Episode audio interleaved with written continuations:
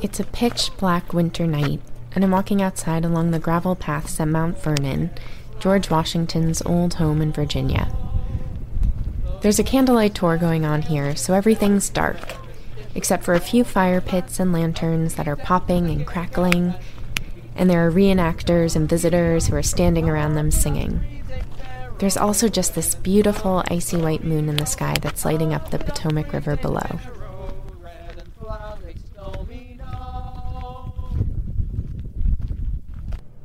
I actually work only about 15 miles from here in a very different environment. Right. I don't think that necessarily The newsroom of the Washington Post. correct, and that's become the catch-all for anything. I'm Lillian Cunningham, and I'm the editor of a section here called On Leadership. I mostly interview current leaders in business and government, but I had the idea that, especially in this election year, it would be really fascinating to study up more on presidential leadership in particular, like the skills and the circumstances that have made certain presidents effective or ineffective, and whether the type of leadership traits required to do the job well have changed significantly over the years that's when I started confronting the fact that there are a lot of presidents I really know nothing about. Even the big name presidents I thought I knew something about. We no longer live in a world where only the actual firing of weapons Well, on closer look, most of what I knew were just their very major successes or failures. My fellow Americans, I am about to sign into The sound bites that have become famous. the Civil Rights Act of 1964. or just the funny little myths that have somehow been lodged in our collective memory, like Taft getting stuck in a bathtub. The Washington Post's former publisher Phil Graham popularized the phrase that journalism is the first rough draft of history. I started thinking about that and decided wouldn't it be really great to dig into each of the American presidencies by talking to the journalists around me at the Washington Post? These are some of the people who've often been first on the ground to record and assess a president's decisions and his actions.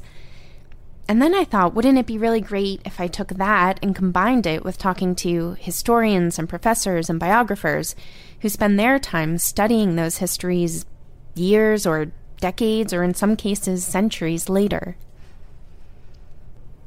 So, that's what brought me to George Washington's home on a really cold winter night. For the next 44 weeks, I'm going to go one by one through each of the American presidents.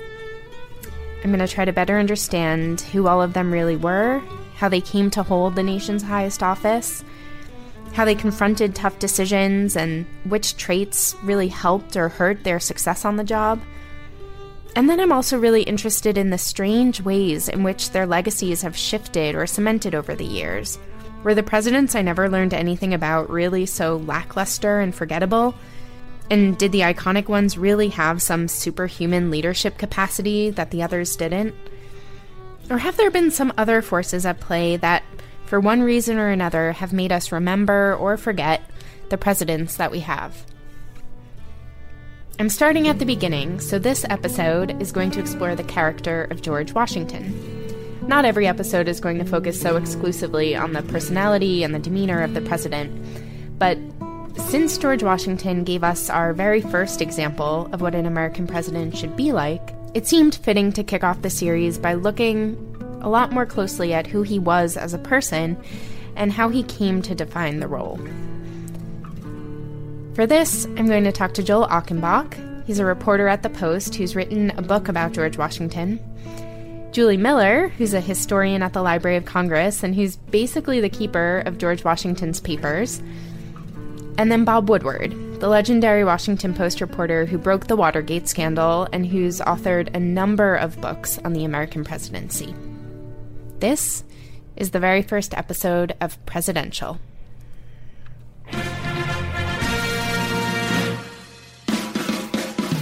shall resign the presidency effective at noon tomorrow. what your country can do for you. a date which will live in infamy.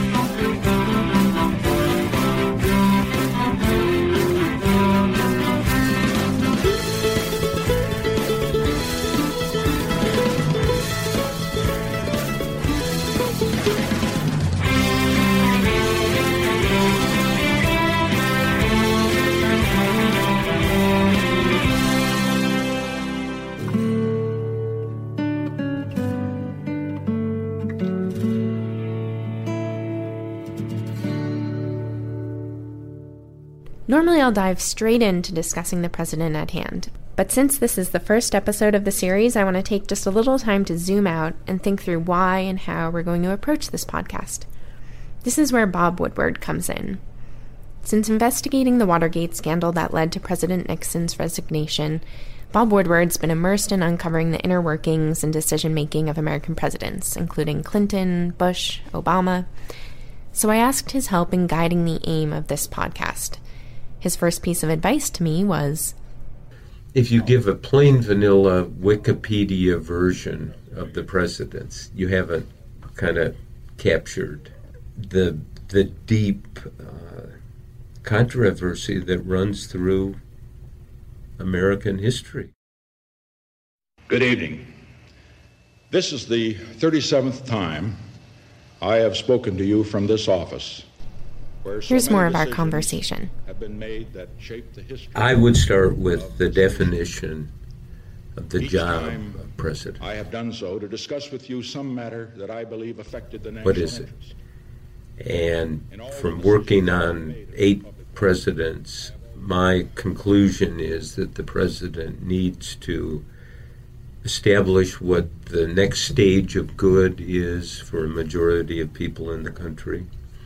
Not a party, not an interest group, but a real majority. Then develop a plan, strategic plan to to get there and then execute it systematically. In obvious cases, the next stage of good is winning a war, getting out of a depression, uh, ending the Cold War. I urge the Soviet leader, Mr. Gorbachev, to send a new signal of openness to the world by tearing down that wall. Uh, perhaps giving health care to everyone, raising taxes sometimes is the next stage of good, cutting taxes often is the next stage of good too. Working with Congress, fighting Congress, fighting the Supreme Court, getting the Supreme Court to validate what you're doing as president. And then one of the things to ask about each of these presidents did they do that?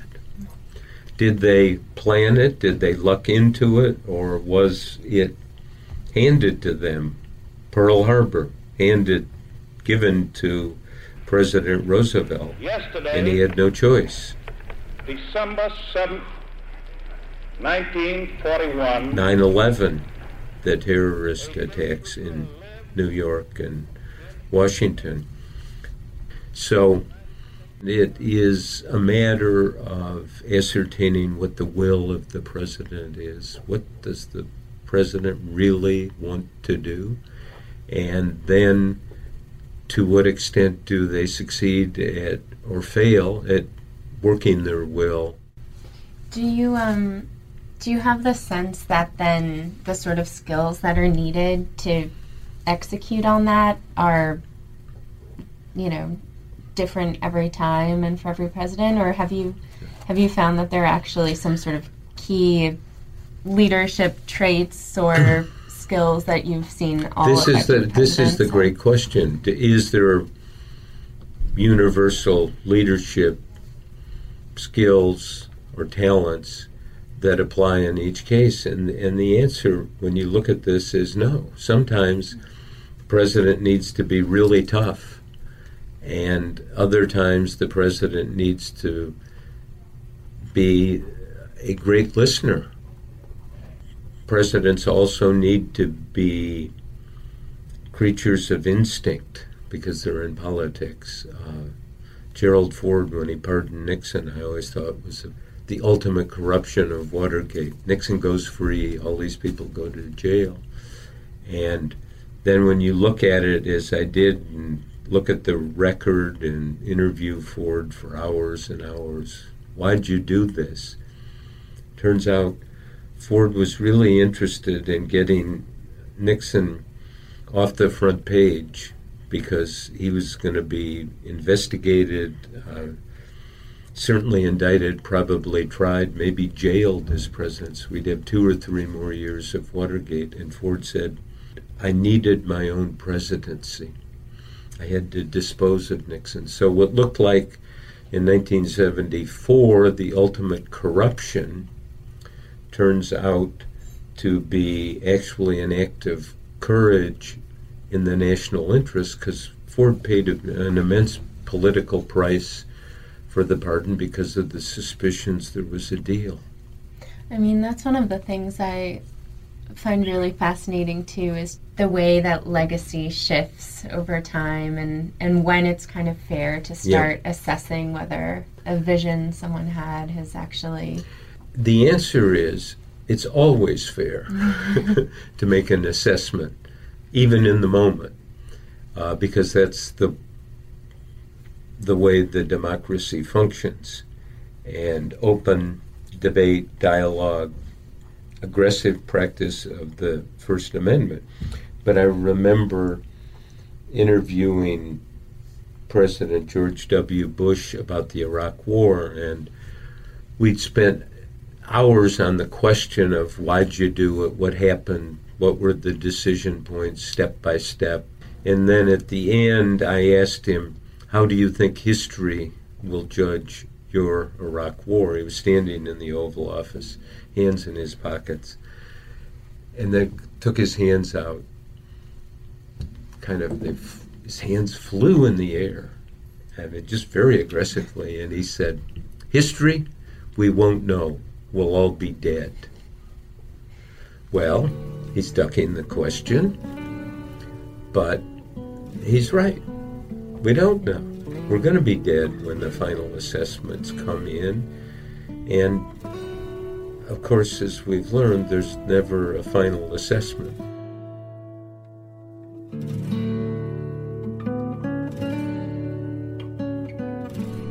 All right, so here we are, finally ready to start talking about the subject of the episode George Washington, who was unanimously elected in 1789 to be the first president of the United States. Joel Achenbach, a fellow reporter at the Post, wrote a book about George Washington called The Grand Idea George Washington's Potomac and the Race to the West. So I asked Joel what he thinks tends to get overlooked or forgotten today about who George Washington really was. You know, Washington was so much more interesting than we realize because over time he's become the man on the dollar bill.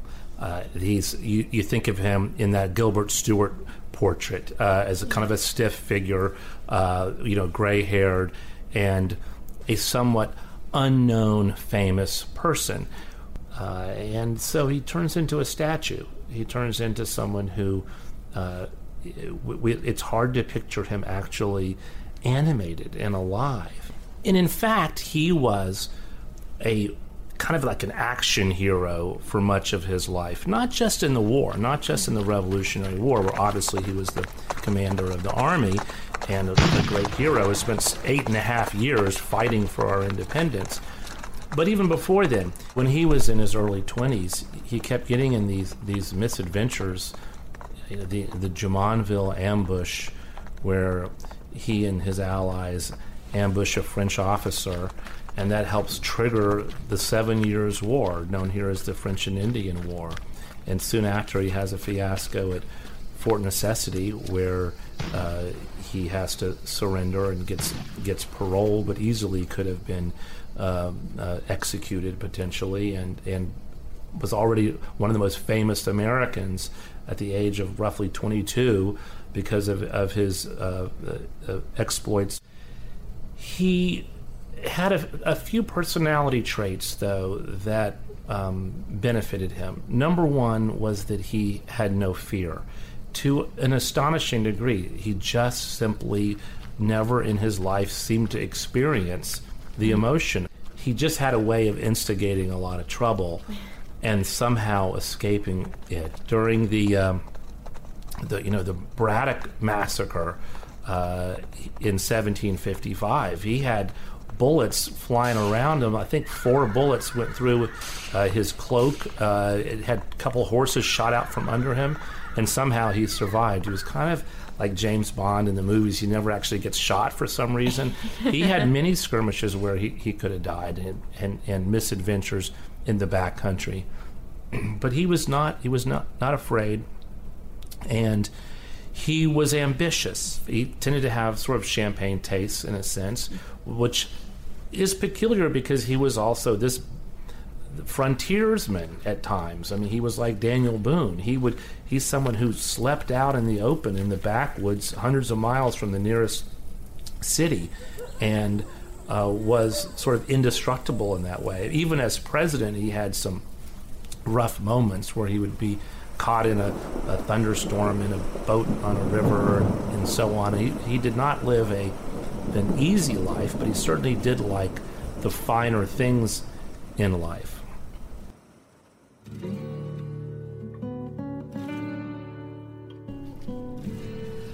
So, how do you think those exploits shaped his leadership style and his approach to being president?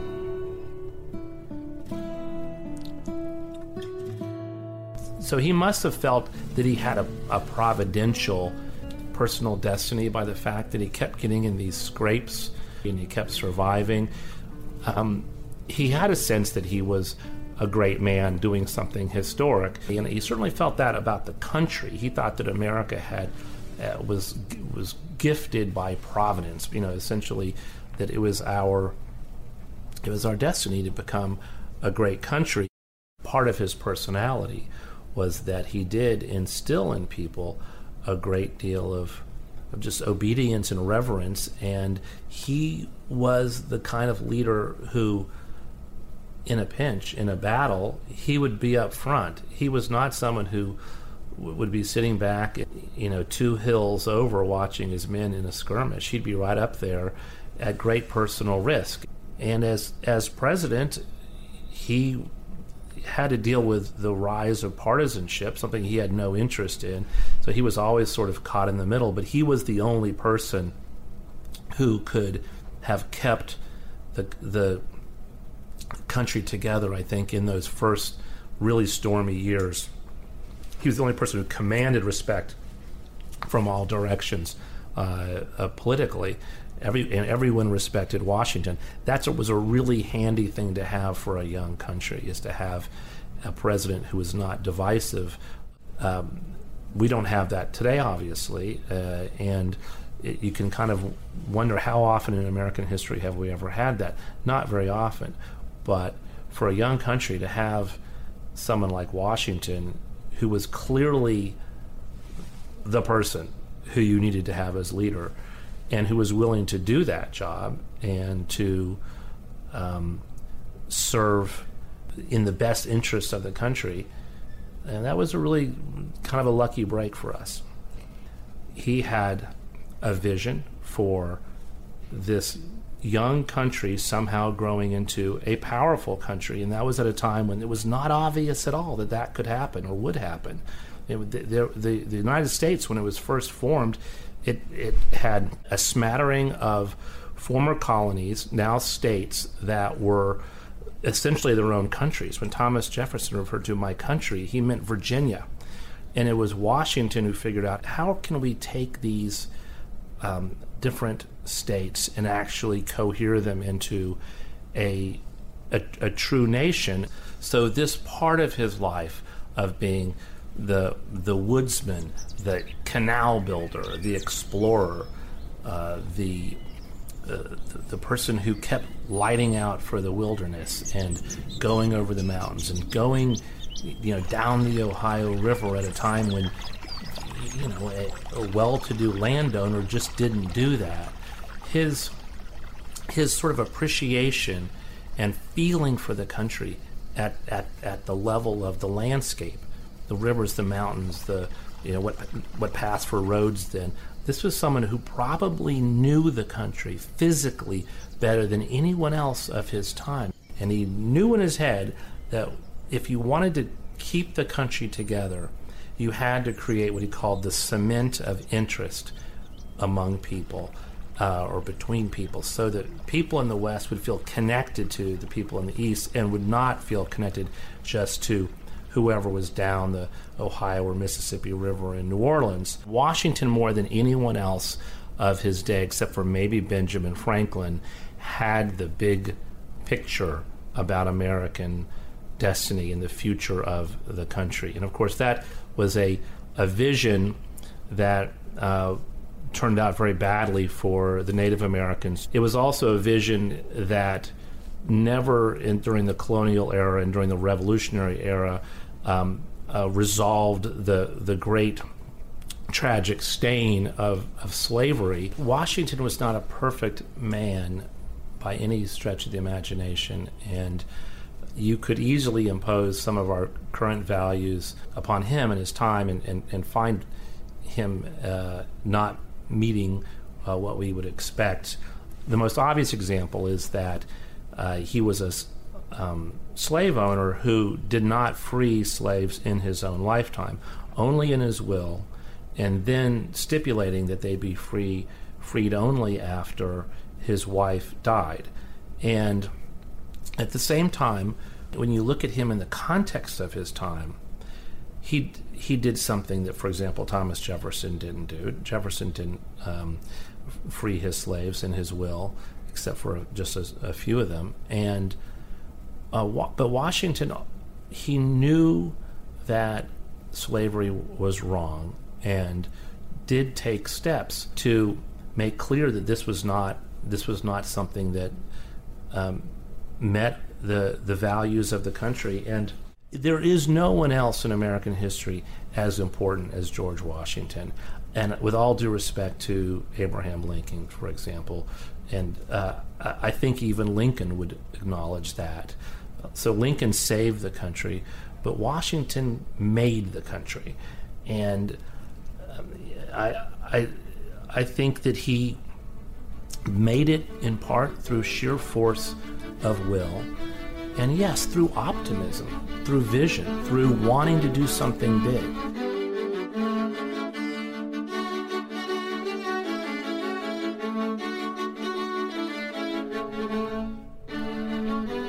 One of the big things that a lot of people know about George Washington is how possibly his greatest act was giving up power and relinquishing the presidency after two terms. That's what really solidified America's democracy.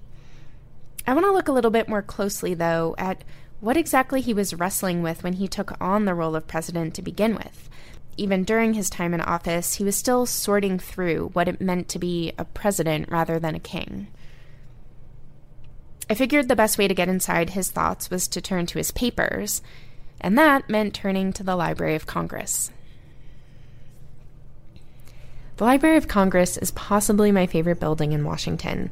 It's this just gorgeous space, and it sits near the Supreme Court and the Capitol building, and it houses the original papers of just about every American president. From the Washington Post building, it's actually only about a 10 minute metro ride. So I packed up my recorder and my notebook, and I headed over there to meet with Julie Miller. Julie Miller is a historian at the Library of Congress who specializes in early American history. And she's basically the main keeper of George Washington's papers. And she brought out these big, heavy archive books that contain Washington's delicate and yellowed letters with his perfect cursive handwriting. What's your sense of what, you know, m- most people overlook about him or don't, well, don't my, realize about who he is? And my sense is that most people don't really know who Washington was at all, and they think of him as being a symbol or an icon.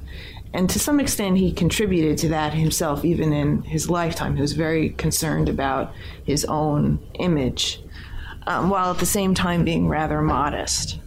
Um, but I think one of the things that libraries like this one do is we collect papers of these presidents so that every generation of historians can go back and look at them again and bring new questions to them. So that we're not reliant on this very remote image of somebody like Washington that is that has to do with myth making, I think, to a great extent. But because we have his papers that document all kinds of very interesting aspects of his personal life, for example, we really can develop a sense of what he was like. And one of the most important aspects of that is that he was very much a man of the 18th century. And, and one of the things that contributed to his image and to his power is that he was considered an exemplary 18th century gentleman. So what does that mean? That's Yeah, something that, that right? In other words, uh, you know, we don't meet a lot of exemplary 18th century gentlemen walking around these days, but in the 18th century, obviously, this was something that everyone immediately identified. And some of it was external. It had to do with how he carried himself and how he appeared and his social graces. He was a good horseman, he was a good dancer, that sort of thing. And people paid attention to that sort of thing. He was very popular with women. But he was. he attractive as well? Yes, he was. Yeah, oh, yeah, oh, yeah. He was. He was considered That was considered quite the dishy, if I can say that. dishy. It's not an 18th century term. if I were being set up on a blind date with George Washington, Oh, he was married. I just want to Oh, point I that know, out. I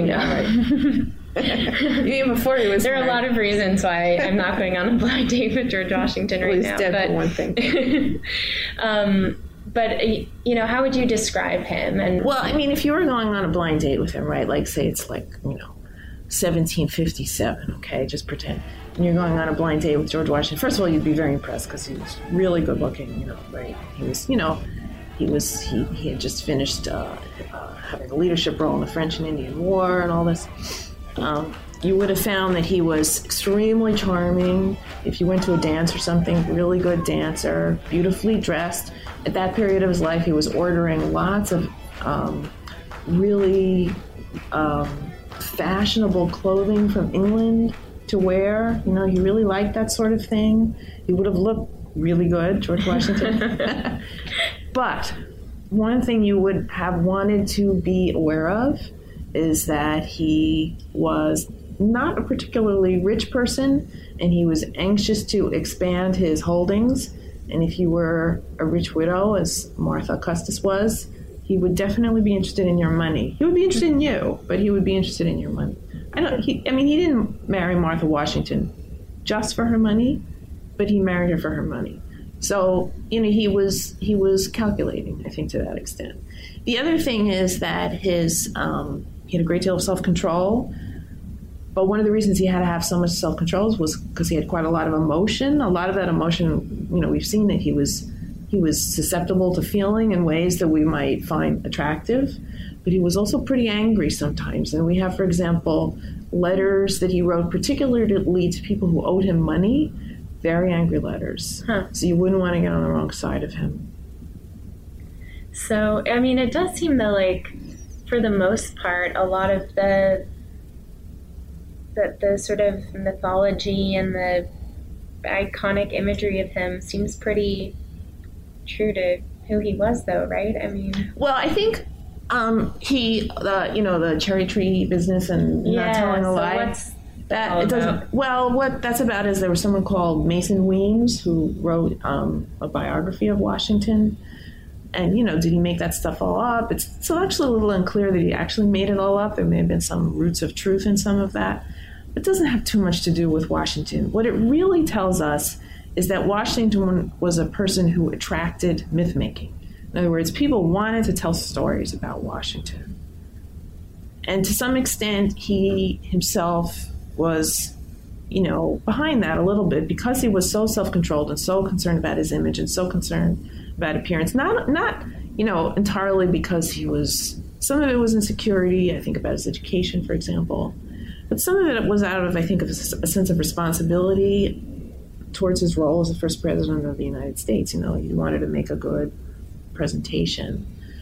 But he was very, very charismatic. In other words, he, people looked at him and they really saw him as being the most, you know, ideal person that they had ever seen. And they, you know, he that he gave that impression throughout his life.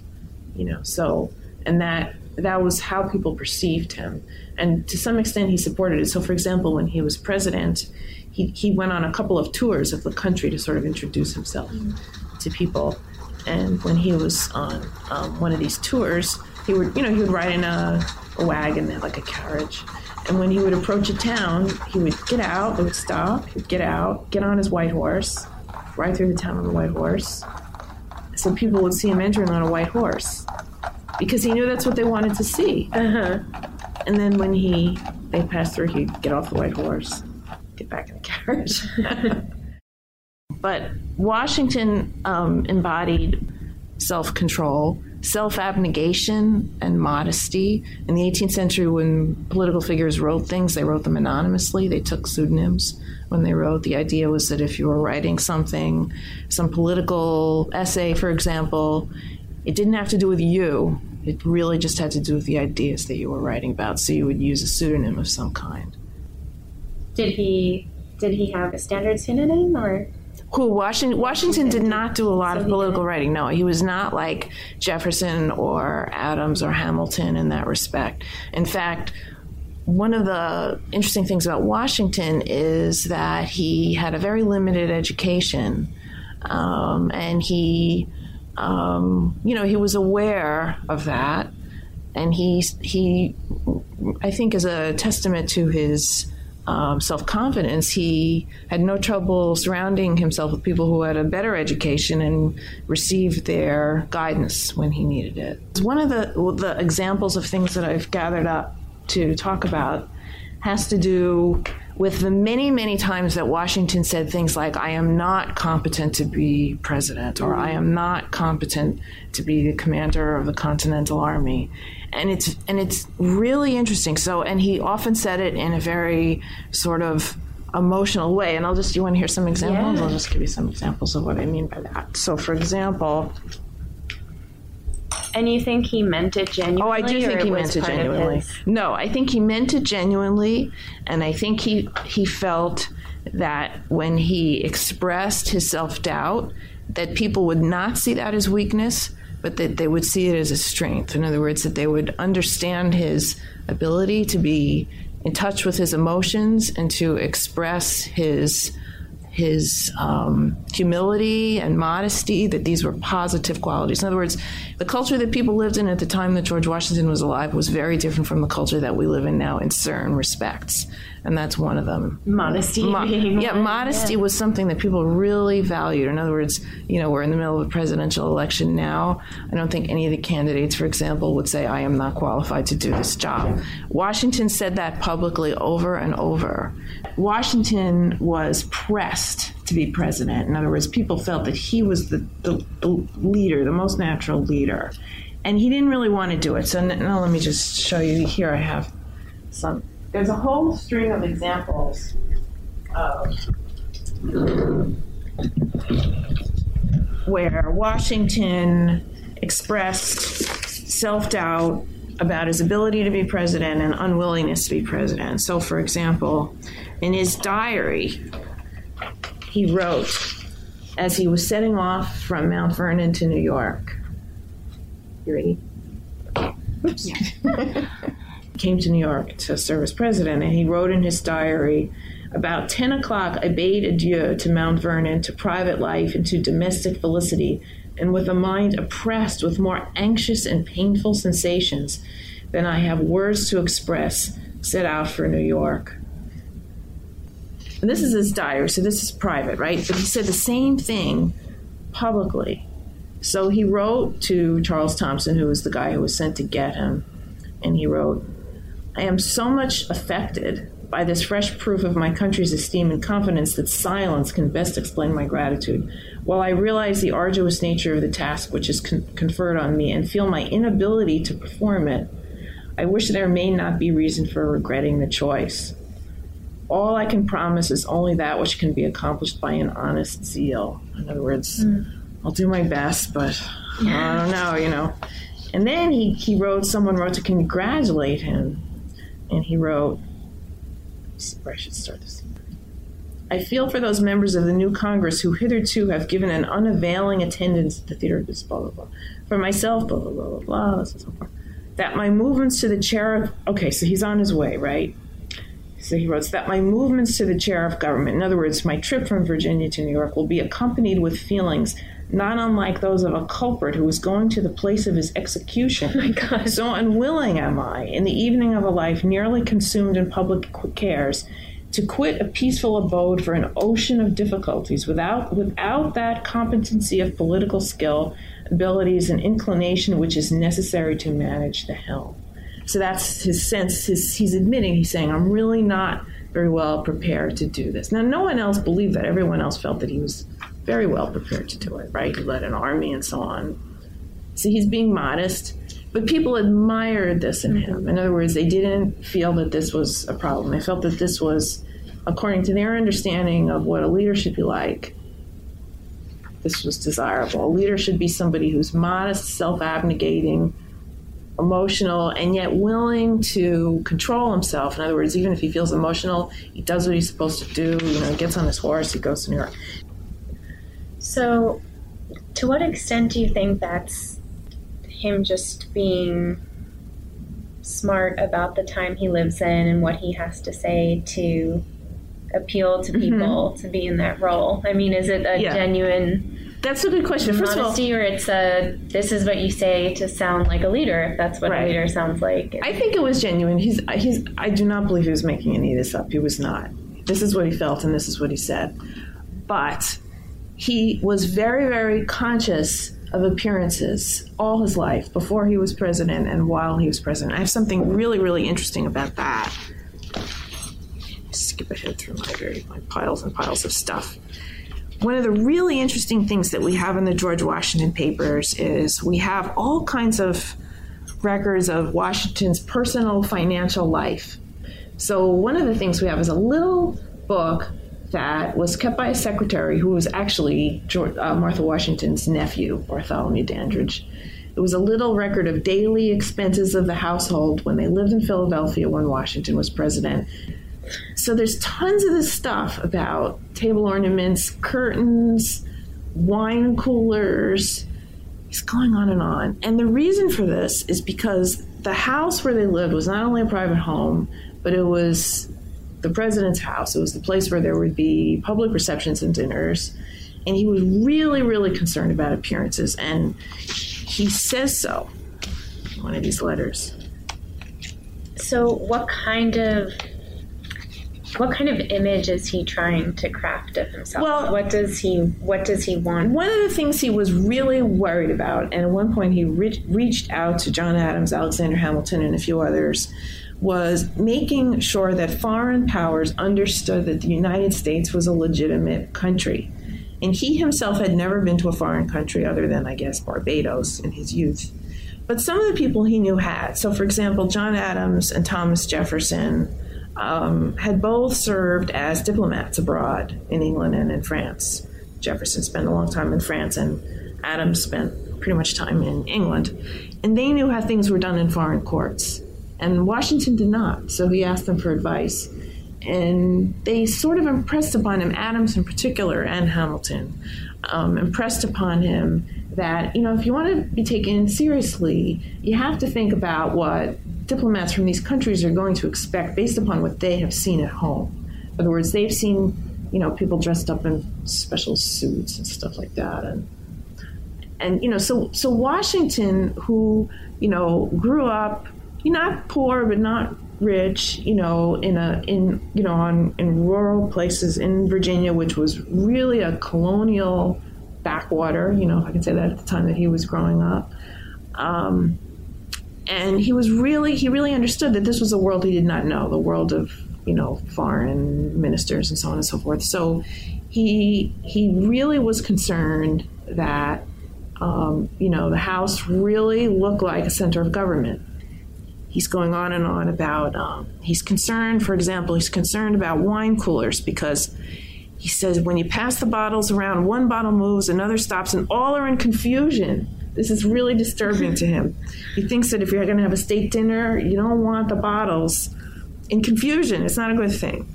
So he has a really good idea. And the idea is that he's going to have a wine cooler with room for several bottles with casters, on casters. So you could just roll it. And he actually invented this idea. so he asked Tobias Lear, her secretary, to find out what it would cost to get something like that made out of silver. And then he goes on and he says, um, oh, he's here. He's going on and on about table ornaments again. You can't imagine. There's so much. So he, what he's saying is, here I am. I'm the first president. I've got this house in Philadelphia. Members of foreign legations are going to come. We're going to have state dinners, and it's got to look to these people the way the way they're used to such places looking. You know, it should look like what they're used to seeing in France, what they're used to seeing at a European court. So he's worried about that.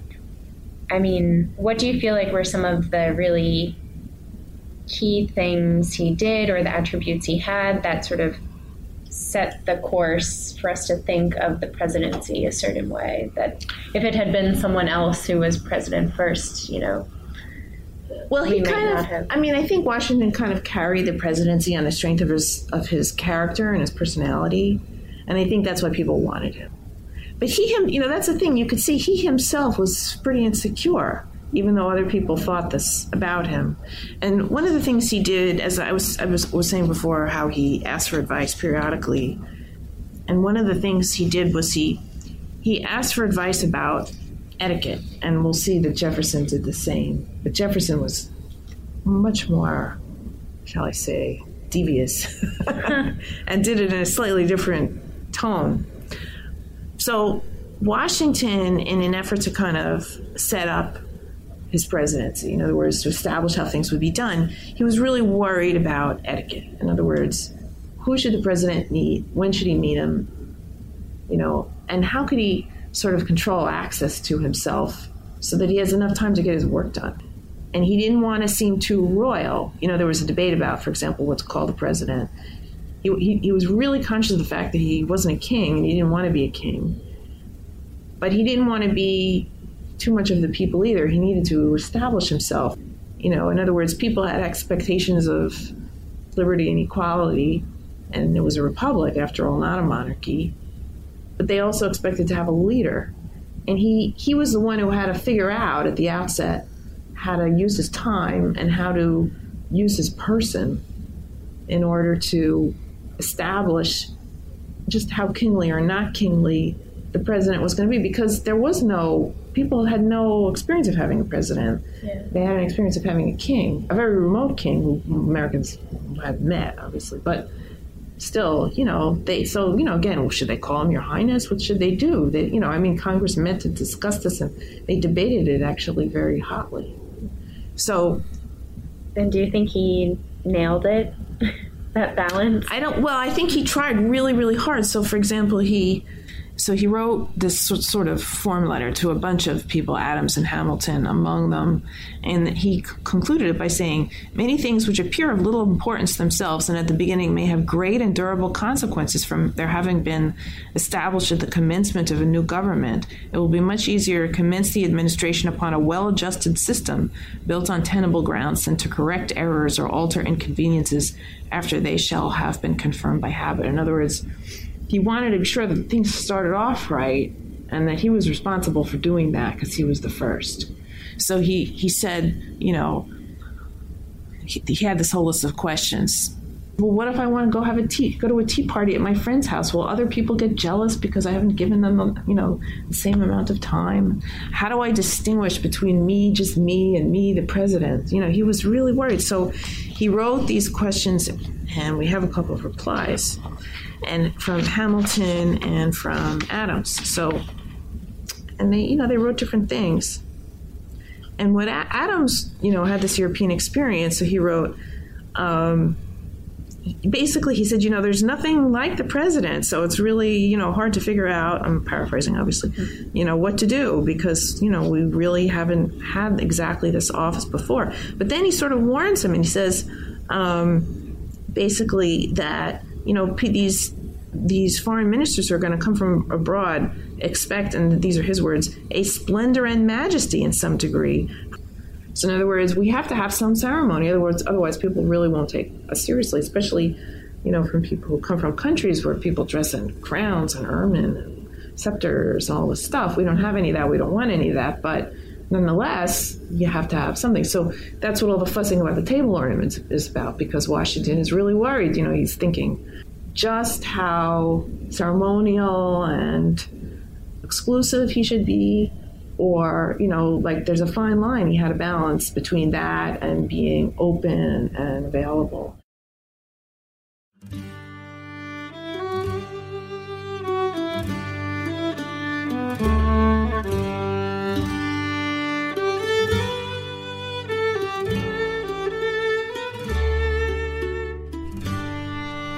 So, that balance Washington was trying to strike between coming off as open and democratic, yet at the same time powerful and important, Well, that same tension plagued the design of the Washington Monument, and actually a lot of our other presidential memorials up through the present day.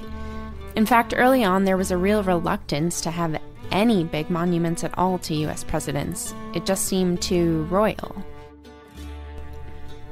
In our next episode, we'll take a look at how we did end up with some very big monuments in DC and how they've played a significant role in shaping presidential legacy and which presidents we think are most significant. For that, I'll be talking with Philip Kennicott, the Post's Pulitzer Prize winning art and architecture critic. You might be thinking, isn't episode 2 about John Adams? Yes, it is and the amazing writer and historian David McCullough, who also won a Pulitzer Prize, will be talking all about John Adams next week. But the reason we'll also be talking about monuments is that there's an interesting backstory about how Adams doesn't have a monument in DC, even though for more than a decade there's been an effort underway to get him one.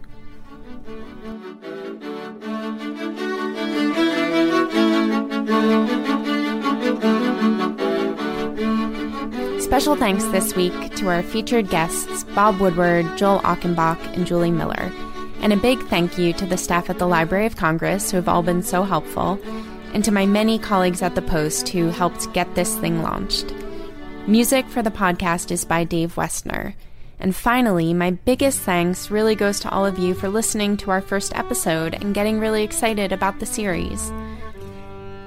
I already know there are a ton of you out there who have deep, deep interest and knowledge about many of the upcoming presidents, and some great ideas for the stories and the questions you'd like us to tackle. So I would love to hear from you. You can find us on Twitter and Instagram at presidential underscore WP. I'll also be using Twitter and Instagram to share fun historical images and quotes and things like that from the president that we're featuring each week. So if you haven't had enough of George Washington, you should check out presidential underscore WP on those platforms to get uh, your fix fixed. To get your fix. to get your fix. And finally, if you're not listening to this podcast on iTunes, you should think about going there to itunes.com slash presidential. You can subscribe for free, and that way you get all our episodes as soon as they come out every Sunday. Thanks again for listening, and we'll be back next week to talk John Adams.